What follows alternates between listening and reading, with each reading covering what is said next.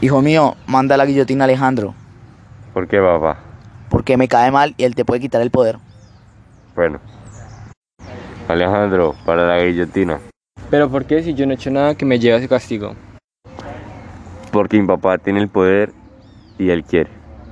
Listo, hijo mío, ya con Alejandro muerto, puedes seguir haciendo el poder después de que yo me muera.